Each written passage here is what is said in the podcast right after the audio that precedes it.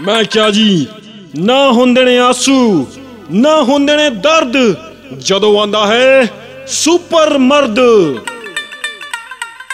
ਜਿਸ ਤਰ੍ਹਾਂ ਤੁਸੀਂ ਵੀ ਜਾਣਦੇ ਹੋ ਅੱਜ ਕੱਲ ਹਰ ਬੱਚਾ ਬੂੜਾ ਤੇ ਵੱਡਾ ਸਮਾਰਟ ਤੇ ਹੈਂਡਸਮ ਦਿਖਣਾ ਚਾਹੁੰਦਾ ਹੈ। ਉਹ ਵੀ ਚਾਹੁੰਦਾ ਹੈ ਕਿ ਜਦੋਂ ਗਲੀ ਤੋਂ ਗੁਜਰੇ, ਪਿੱਛੇ ਲੋਕੀ ਗਾਣੇ ਗਾਣ ਸੈਕਸੀ ਸੈਕਸੀ ਸੈਕਸੀ ਤੁਝੇ ਲੋਕ ਬੋਲੇ।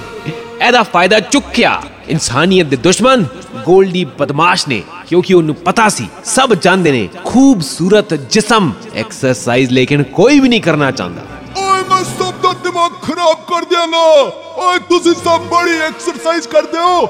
ਐਕਸਰਸਾਈਜ਼ ਕਰਕੇ ਕੋਈ ਬੋਡੀ ਨਹੀਂ ਬੰਦੀ ਓਏ, ਬੇਵਕੂਫੋ, ਜੇ ਤੁਸੀਂ ਦਿਖਣਾ ਚਾਹੁੰਦੇ ਹੋ ਕਰੀਨਾ ਕਪੂਰ ਤੇ ਰਿਤਿਕ ਰੋਸ਼ਨ ਵਾਂਗੂ ਤੇ ਕੈਮੀਕਲ ਖਾਓ ਤੇ ਨਾਲੇ ਸ਼ੇਪ ਵਿੱਚ ਆ ਜਾਓ।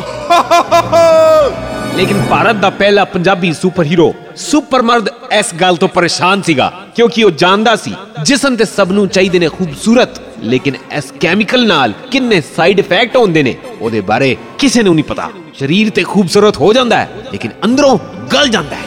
ਸੁਪਰਮਰ ਨੇ ਇੱਕ ਨਵਾਂ ਗਾਣਾ ਬਣਾਉਣ ਦਾ ਆਈਡੀਆ ਸੋਚਿਆ। ਜਿੰਨੇ ਵੀ ਪੁਰਾਣੇ ਵੇਲੇ ਸਿੰਗਰ ਬੈਠੇ ਸੀ, ਜਿਸ ਤਰ੍ਹਾਂ ਕਿ ਕੁਮਾਰ ਭਾਨੂ, ਗੁਦਗੁਦਿਤ ਨਰਾਇਣ ਉਹਨਾਂ ਨੂੰ ਮੌਕਾ ਦਿੱਤਾ ਤੇ ਇੱਕ ਗਾਣਾ ਬਣਾਇਆ ਐਕਸਰਸਾਈਜ਼ ਅੱਜ ਕੈਮੀ ਕੱਲ ਔਰ ਇਹ ਵਾਲਾ ਗਾਣਾ ਸਾਰੇ ਕੈਮੀਕਲ ਤੇ ਦਵਾਈਆਂ ਦੇ ਡੱਬਿਆਂ ਦੇ ਨਾਲ ਉਹਨੇ ਚਿਪਕਾ ਦਿੱਤਾ। ਜਿਸ ਤਰ੍ਹਾਂ ਵੀ ਕੋਈ ਡੱਬਾ ਖੋਲਦਾ ਸੀ ਕੈਮੀਕਲ ਖਾਣ ਵਾਸਤੇ, ਉਹਨੂੰ ਸੁਣਾਈ ਦਿੰਦਾ ਸੀ। ਐਕਸਰਸਾਈਜ਼ ਅੱਜ ਕੈਮੀਕਲ ਐਕਸਰਸਾਈਜ਼ ਅੱਜ ਤੇ ਸਭ ਦੇ ਦਿਮਾਗ ਦੇ ਵਿੱਚ ਗੱਲ ਘੁਸ ਗਈ ਕਿ ਐਕਸਰਸਾਈਜ਼ ਕਰੋ ਅੱਜ, ਕੈਮੀ ਕੱਲ ਹੋਏਗਾ। ਤੇ ਇਸ ਤਰ੍ਹਾਂ ਲੋਕਾਂ ਨੇ ਕੈਮੀਕਲ ਦਾ ਖੇੜਾ ਛੱਡ ਦਿੱਤਾ। ਤੇ ਕੈਮੀਕਲ ਗਿਆ ਟਲ।